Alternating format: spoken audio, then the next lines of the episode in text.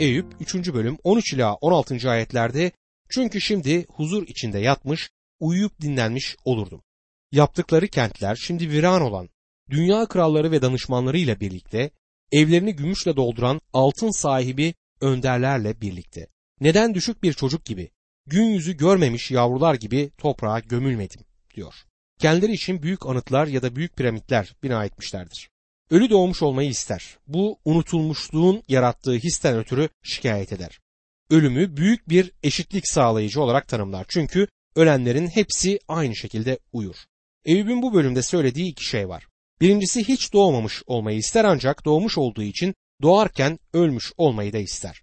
Bu ayetlerde Eyüp'ün iki dileğini gördük. Ancak üzüntüsünden kurtulamaz. Eyüp 3. bölüm 17 ila 24. ayetler arasında orada kötüler kargaşayı bırakır. Yorgunlar rahat eder. Tutsaklar huzur içinde yaşar.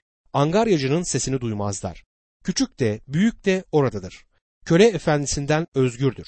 Niçin sıkıntı çekenlere ışık, acı içindekilere yaşam verilir? Oysa onlar gelmeyen ölümü özler. Onu define arar gibi ararlar. Mezara kavuşunca neşeden coşar, sevinç bulurlar. Neden yaşam verilir? Nereye gideceğini bilmeyen insana. Çevresini Tanrı'nın çitle çevirdiği kişiye. Çünkü iniltim ekmekten önce geliyor. Su gibi dökülmekte feryadım diyor. Ölümü yaşama tercih edilir bir şey olarak resmeder. Yaşamın büyük bir yük olduğunu söyler. Yani yaşamak istemez. Ölmeyi tercih eder. Altın arayıcısının altın bulduğu sevinçle haykıracağı gibi kendisinin de ölümü böylesine sevinçle karşılayacağını söylüyor. Çaresiz, terk edilmiş bir durumdadır. Eyüp 3. bölüm 25 ve 26. ayetlerde korktuğum, çekindiğim başıma geldi. Huzur yok, sükunet yok, rahat yok, yalnız kargaşa var diyor Eyüp. Eyüp Uz diyarında huzur ve refah içerisinde yaşıyordu ve onun için her şey iyi gitmekteydi. Lüksün kucağında yaşıyordu. Herkes Eyüp'e bakın gerçekten de harika bir hayatı var diyordu. Eyüp o anda korku içinde yaşıyordu. Ve korktuğum şey başıma geldi diyor. Bolluk günlerinde bile huzuru yaşamın belirsizliği tarafından bozuluyordu. Bence günümüzde birçok insanın korkusu da budur. Başlarına korkunç bir şey geleceğinden insanlar korkmaktadırlar. Sorunumuz kurtarıcımıza sarılacağımıza, güvenlik battaniyemize sarılmamızdadır. Başka şeylere dönmek yerine kutsal kitabımızı güvenlik battaniyesi olarak kullanmamız gerekmektedir. Tanrı'nın sözünde dinlenmemiz gerekiyor. İnsan neredeyse Eyüp'ün imanını kaybettiği izlenimini edinmektedir ama kesinlikle kaybetmemiştir. Bu yaşam kasesinin dibindeki tortuları tatmakta olan bir adamın acı şikayetidir. Başına sorunlar gelmiş ve bunların neden gelmesi gerektiğini hiç anlamamaktadır. Bu arkadaşları etrafında otururken yaptığı bir şikayet monoloğudur. Kullandığı dil müthiştir ama Eyüp bir cevap bulamaz. Bu Eyüp'ü burada kara bir kötümserlik içerisinde görüyoruz. Eyüp kitabı 4. bölümde Elifaz'ın ilk konuşmasıyla karşılaşırız. Eyüp'ün 3 arkadaşı 7 gündür onunla birlikte oturuyorlardı ve başlarını demek sonunda yaptıklarının karşılığını alıyorsun dercesine sallıyorlardı. Öyle görünüyor ki Eyüp bütün acılarına katlanabiliyor ama arkadaşlarının bu tutumuna katlanamıyordu.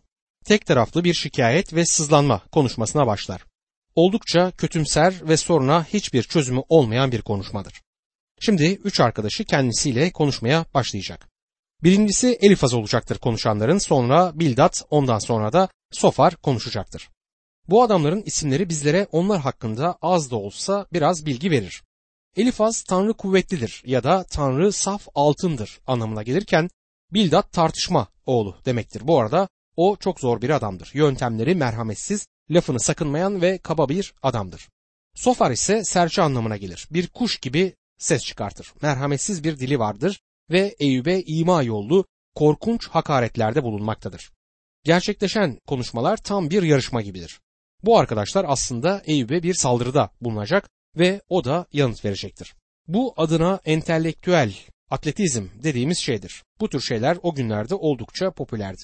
Günümüzde insanlar bir futbol ya da basketbol maçına yarışmayı izlemek için giderler. O günlerde insanlar entelektüel yarışmalar için bir araya toplanıyorlardı. Bence bu adamlar diyaloglarına başladıktan bir süre sonra etraflarına büyük bir kalabalık toplanmış konuşmaları dinlemekteydi. Bizler bu insanların fazla uygar olmadıklarını düşünmekten hoşlanmaktayız ama Buna karşın bu kişiler entelektüel yönü vurgulayan kişilerdi. Ve bizler kendimizi çok ileriye gitmiş, oldukça uygar kişiler olarak görüyoruz ama vurguyu genellikle fiziksel anlamda alırız. Bu antik insanlardan düşünmekten hoşlandığımız kadar üstün değiliz. Eyüp şikayetini dile getirmişti. Bir insanın olabileceği en derin ve en kara kötümserliğin içerisindeydi. Şeytan her şeyini elinden almıştı. Dayanacak hiçbir şeyi, dönecek hiçbir yeri kalmamıştı. O anda Tanrı bile ondan çok uzaklarda gibi duruyordu. İlk konuşan Elifaz oldu. Onunki deneyimin sesidir. Elifaz dikkate değer bir adam olduğu kadar tuhaf ve gizemli bir deneyimini de paylaşır. Söylemek istediklerinin anahtarı 8. ayette bulunmaktadır. Benim gördüğüm kadarıyla söylediği her şey bunun üzerine dayanmaktadır. O deneyimin sesidir. Harika bir görme gücü vardır ve hiç kimsenin hiçbir zaman duymamış olduğu gizli şeyleri duymuştur. Eyüp 4. bölüm 1 ve 2. ayetlerde Temanlı Elifaz şöyle yanıtladı. Biri sana bir şey söylemeye çalışsa gücenir misin? Kim konuşmadan durabilir? Diplomatik bir şekilde başlar ama insan düşüncesinden farklı bir şekilde konuştuğu düşüncesine varmaktadır. Bu tür bir sahne nezaket doludur. Eyüp'e bir şey söylememe izin verir misin diye sorar. Sonra da bir şey söylememe izin versen de vermesen de söyleyeceğim diye devam eder ve söyler. Eyüp 4. bölüm 3 ila 5. ayetlerde evet pek çoklarına sen ders verdin. Zayıf elleri güçlendirdin. Tökezleyeni senin sözlerin ayakta tuttu. Titreyen dizleri sen pekiştirdin. Ama şimdi senin başına gelince gücüne gidiyor. Sana dokununca yılgınlığa düşüyorsun diyor. Eyüp'e eskiden refah ve bolluk içerisindeyken ve sağlığın yerindeyken herkes için bir kuvvet kalesiydin. Onlara öğütler verebilirdin. Onlarla konuşur ve onlara ne yapmaları gerektiğini söyleyebilirdin. Sıkıntıda onlara nasıl yardım etmen gerektiğini bilirdin. Ama şimdi sana bir şeyler oldu ve çöktün. Kağıt bir bebek, kağıttan yapılmış bir kap gibisin. Hiç de gerçek değilsin. Diğerlerine verdiğin öğütleri kendin izleyemez misin diye sorar. Bunun günümüzde birçoğumuzun sorunu olduğunu söyleyebilirim. Başka bir insanın başına sorunlar geldiğinde ona ne yapması gerektiğini her zaman söyleyebileceğimiz oldukça ilginçtir. Bir yerlerde iki psikiyatristin bir araya gelmesiyle ilgili bir karikatür gibidir durumumuz. Biri diğerine bakıp sen iyisin, ben nasılım demiş. Bizler de her zaman karşımızdakini analiz edip ona nasıl olduğunu söylemekteyiz. Elifaz, Eyüp'ü bunu yapmakta uzman olmakla suçlar. Çok taşlayıcı bir şekilde şimdi senin başına geldi ve sen ne yaptın? İşte çöktün diyor. Eyüp 4. bölüm 6. ayette senin güvendiğin Tanrı'dan korkun değil mi? Umudun kusursuz yaşamında değil mi? Diye soruyor. Kendi öğütlerin senin içinde iyi fikirler değiller mi? Diğerlerine yardım etti. Şimdi sana da yardım etmesi gerekmez mi diye sorar. Şimdi Elifaz Eyüp'e hakaret eder. Ama bunu kibar bir şekilde yaptığı gerçektir. Eyüp'ün diğer iki arkadaşının özellikle Sofar'ın daha hissiz ve kaba olduklarını göreceğiz. Eyüp 4. bölüm 7. ayette düşün biraz. Hangi suçsuz yok oldu? Nerede doğrular yıkıma uğradı diye soruyor. Eyüp'ün zırhında bir çatlak olmakla ya da zayıf bir yönü olmakla kendisini suçlar.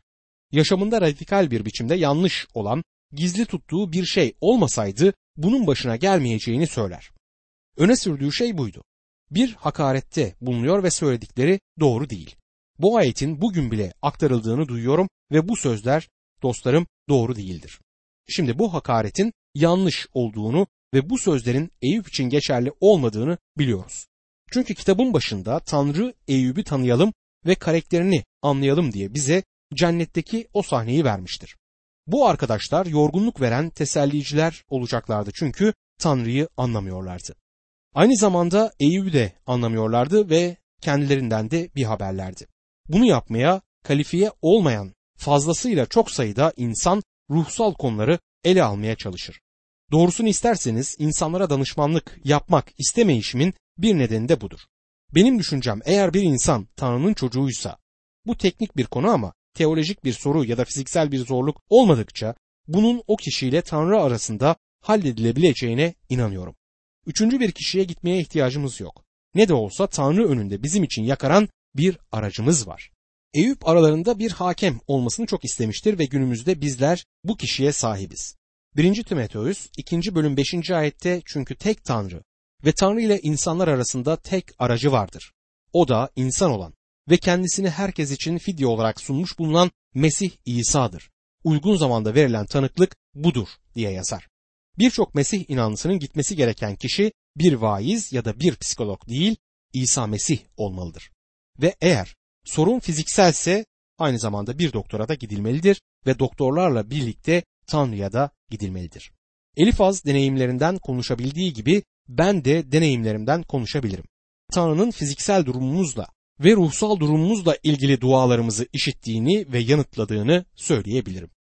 Tanrı'nın Eyüp'le işini bitirmeden önce onun hayatında yaptıklarını görmek harikadır. Elifaz, Eyüp'e fazla yardımcı olmayacaktır. Eyüp 4. bölüm 8. ayette, benim gördüğüm kadarıyla fesat sürenler, kötülük tohumu ekenler ektiklerini biçiyor der. Elifaz bunları söylerken çok yüksek bir kürsüden konuşmaktadır ve Eyüp'e yukarıdan bakar. Eyüp'ün yaşamında ortaya çıkmamış gizli bir şey olduğu konusunda ısrar eder. Eyüp'ün ektiğini, biçtiğini söyler. Eyüp 4. bölüm 9. ayette Tanrı'nın soluğuyla yok oluyor, öfkesinin rüzgarıyla tükeniyorlar diyor. Bu adam hatalıdır. Tanrı çocuklarına disiplin verir ama hiçbir zaman onları yok etmez. Elifaz öğüt veren birçoğumuz gibidir. Başka birisine bir şeyi nasıl yapması gerektiğini çok doğru seçilmiş sözlerle ve nazik bir şekilde söyleyebiliriz ama söylediklerimiz doğru olmayabilir. Eyüp 4. bölüm 10 ve 11. ayetlerde aslanın kükremesi, homurtusu kesildi. Dişleri kırıldı genç aslanların. Aslan av bulamadığı için yok oluyor. Dişi aslanın yavruları dağılıyor diyor. Kötü tohum ekenlerin kötülük dolu bir hasat biçeceklerini ve dişleri kırık aslanlar gibi olacaklarını ve artık avlarına saldıramayan ihtiyar aslanlar gibi yok olacaklarını söylemektedir. Şimdi Elifaz bu izlenimini bir görümden edindiğini söyleyecektir. Bu rüyadan söz ederken gerçekten de tüylerimizi diken diken eder. Eyüp 4. bölüm 12. ayette bir söz gizlice erişti bana, fısıltısı kulağıma ulaştı diyor. Şimdi biraz yaklaşın, kulak verin ve olup bitenleri kaçırmayın.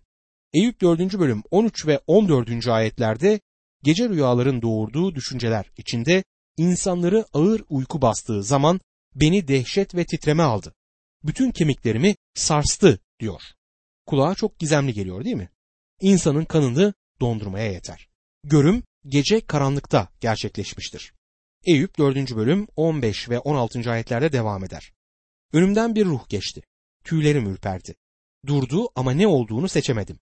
Bir suret duruyordu gözümün önünde. Çıt çıkmazken bir ses duydum diyor. Elifaz konuya yavaş yavaş yaklaşır. Kulağa çok korkunç geliyor. Bu daha önce hiç kimsenin duymamış olduğu bir şeydir. Bu daha önce kimsenin bilmediği bir şey. Çünkü bu adam bir görüm görmüş. Bir şeyler görmüş. Bir rüya, bir görüm. Karanlıkmış ve önünden bir ruh geçmiş. Peki ruh neymiş? Eyüp 4. bölüm 17. ayette Tanrı karşısında insan doğru olabilir mi? Kendisini yaratanın karşısında temiz çıkabilir mi diye soruyor. Siz bilmem ama ben düş kırıklığına uğradım. Bir insan böyle bir deneyim yaşadıysa gerçekten derin bir şeydir. Hiçbirimizin daha önce duymadığı bir şey söylemesini bekliyordum. Bu yeni bir şey değil. Bu kadar az bir şey söylemek için oldukça fazla zahmet ettiğini düşünüyorum. Gebe kalıp doğum sancıları çeken ve bir fare doğuran bir dağ hakkında eski bir söz gibidir. Bence Elifaz da böyle yaptı. Burada büyük sancılar içinde ve onun büyük bir söz, derin bir gerçek doğurmasını bekliyorsunuz ama söylediği şey ölümlü insan Tanrı'dan daha adil olabilir mi? Tabii ki olamaz. Bunu hepimiz biliriz ve bunu öğrenmek için rüya ya da bir kabus görmemiz gerekmiyor. Bu kadar açık bir şeyi görüp öğrenmek için uykularımızın kaçmasına değmediğini düşünüyorum. Burada o kadar derin bir şey yok. Buna karşın bu deneyimin sesidir.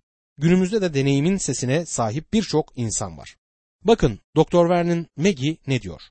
Ben de emekli bir vaiz olarak o çok zor yerdeyim. Emekli vaizler öğüt vermekte herkesin, özellikle de genç vaizlerin canını sıkan kişiler haline gelebilirler. Gençken emekli vaizlerin gelip kollarını omzuma koyup oğlum bu şekilde yapılır dediklerini hatırlıyorum. İlginç olan kendilerinin onu o şekilde yapmamış olmalarıydı. Şimdi ben de aynı şeyi yaptığımın farkına varıyorum. Bu sabah kendisini tavsiye ettiğim bir kilisede hizmete aday olan genç bir din adamıyla buluştum. Düşünmeye bile başlamadan önce ona bunu nasıl yapacağını söylemeye başladığımı gördüm. Sonunda dilimi tuttum. Arabama bindim, ona kendisi için dua edeceğimi söyledim ve işi orada bıraktım. Deneyimin sesinde bir tehlike vardır. Elifaz'ın Eyüp'e yardımcı olmadığını söylemek isterim. Bu arada şunu da söylemeliyim ki Elifaz ve diğerlerinin derin, muhteşem gerçekleri dile getirmedikleri izlenimini vermek istemiyorum. Söylemek istediğim bunların Eyüp'e yardımcı olmadığıdır. Eyüp 4. bölüm 18 ve 19. ayetlerde bakın Tanrı kullarına güvenmez, meleklerinde hata bulur da çamur evlerde oturanlara, mayası toprak olanlara, güveden kolay ezilenlere mi güvenir diyor. Tanrı'nın melekleri bile biraz garip davranmaktadırlar. Kilden evlerde yaşayan bizler onlardan çok daha fazla aptalca şeyler yapabiliriz. Bizler kilden evlerde yaşıyoruz. 2. Korintiler 5. bölümde Paulus bedenlerimizin bir çadır, rüzgarın uçurabileceği kuvvetli olmayan bir çadır olduğunu söylemiştir. Bizler kilden evlerde yaşıyoruz ve çok geçmeden evlerimiz üzerimize yıkılacaktır. Eyüp 4. bölüm 20 ve 21. ayetlerde ömürleri sabahtan akşama varmaz. Kimse farkına varmadan sonsuza dek yok olurlar. İçlerindeki çadır ipleri çekilince bilgelikten yoksun olarak ölüp giderler diyor. Vücutlarımız ne kadar kuvvetli ve güzel olursa olsun hayatta kalma süreleri kısadır.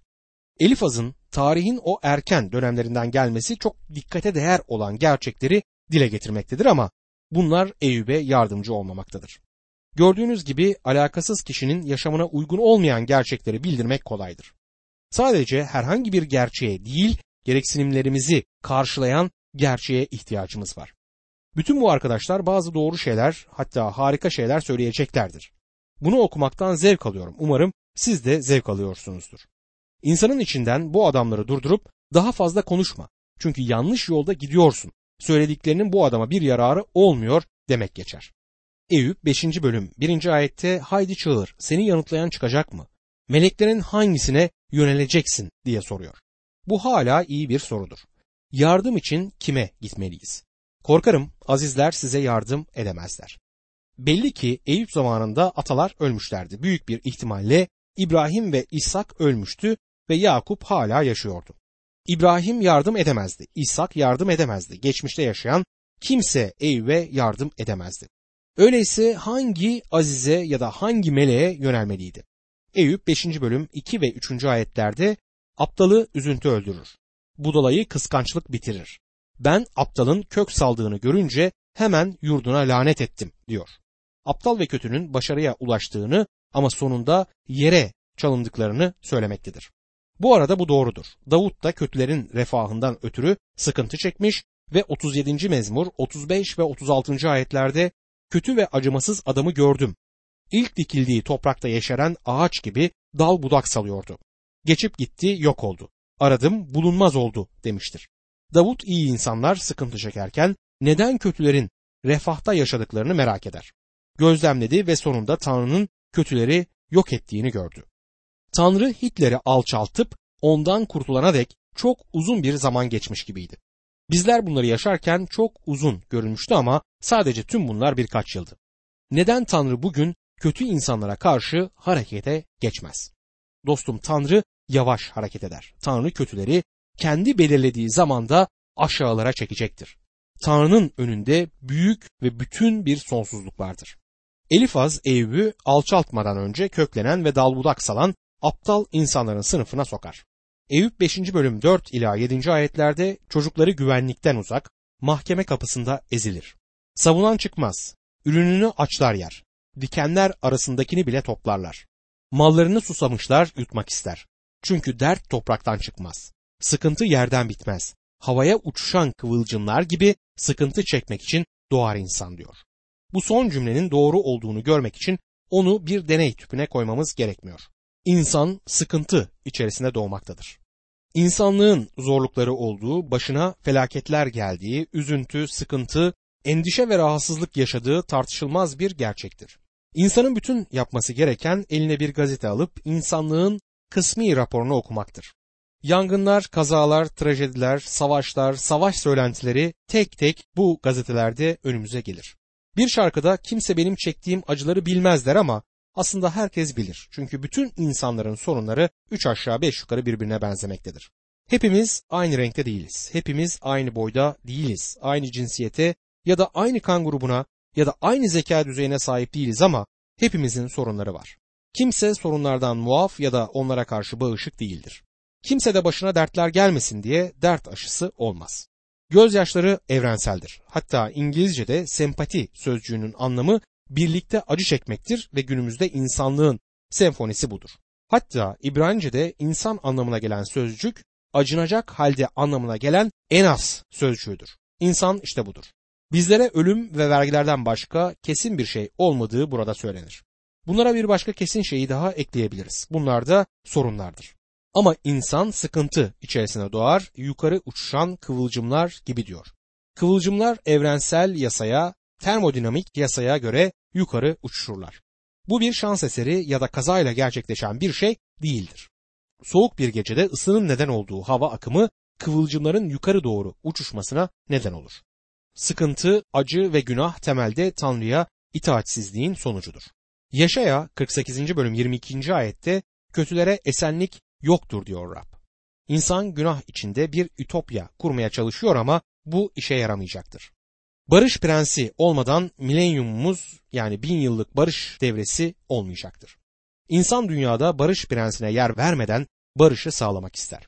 Bu yüzden insanların başına sorunlar geliyor ve doğrular acı çekiyorlar. Ve Tanrı'nın çocuklarının günümüzde de sorunları var. Bazen Tanrı'nın çocuklarından birinin başına sorunların gelmesinin nedeni kendi akılsızca hatalarıdır. Bir keresinde bir kadın bana "Kocam benim çarmıhımdır" demişti.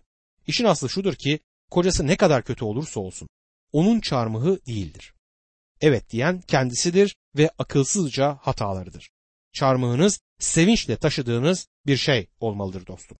Bazen sorunlar babanın çocuğuna yargısıdır. Bizlere 1. Korintiler 11. bölüm 31. ayette kendimizi doğrulukla yargılasaydık yargılanmazdık denilmiştir.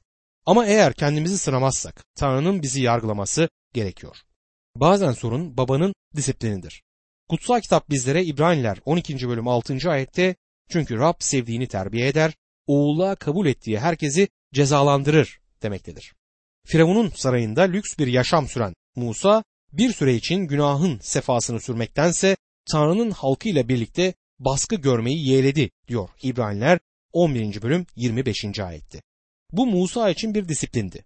Midyan çölünde 40 yıl boyunca eğitim görmeseydi Tanrı onu bir kurtarıcı olarak kullanamazdı. Genç ve gururlu bir ferisi olan Tarsuslu Saul de Mesih'i tanıdı ve Tanrı onun hakkında Elçilerin İşleri 9. bölüm 16. ayette benim adım uğruna ne kadar sıkıntı çekmesi gerekeceğini ona göstereceğim dedi. Tanrı ona gerçekten büyük sıkıntılar gösterdi. Sıkıntılar babanın disiplinidir. Bazen sorunlar sabırlı olmamızı ve Tanrı'ya güvenmemizi sağlamak için gelir. Pratik bir insan olan Yakup kitabı 1. bölüm 3. ayette çünkü bilirsiniz ki imanınızın sınanması dayanma gücünü yaratır demiştir.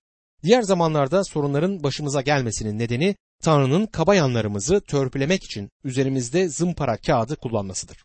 Eyüp'ün Tanrı'nın ona bunu yaptığını anladığını göreceğiz. Eyüp 23. bölüm 10. ayette ama tuttuğum yolu biliyor, beni sınadığında altın gibi çıkacağım demesinin sebebi budur. Tanrı'nın kendisini pürüzlerinden arındırmak için zımpara kağıdı kullandığını anlamıştı. Bazen Tanrı sorunların gelmesine kafalarımızı ve yüreklerimizi sağlam bir şekilde kendisinde tutmamız için izin verir. Sanırım bu günümüzde birçoğumuz için geçerli olan bir açıklamadır. Dostum Tanrı'nın bir çocuğunun başına sorunların gelmesi için iyi nedenler bulunmaktadır. Bu yüzden Elifaz insan sıkıntı içinde doğar, yukarı uçuşan kıvılcımlar gibi dediğinde haklıdır.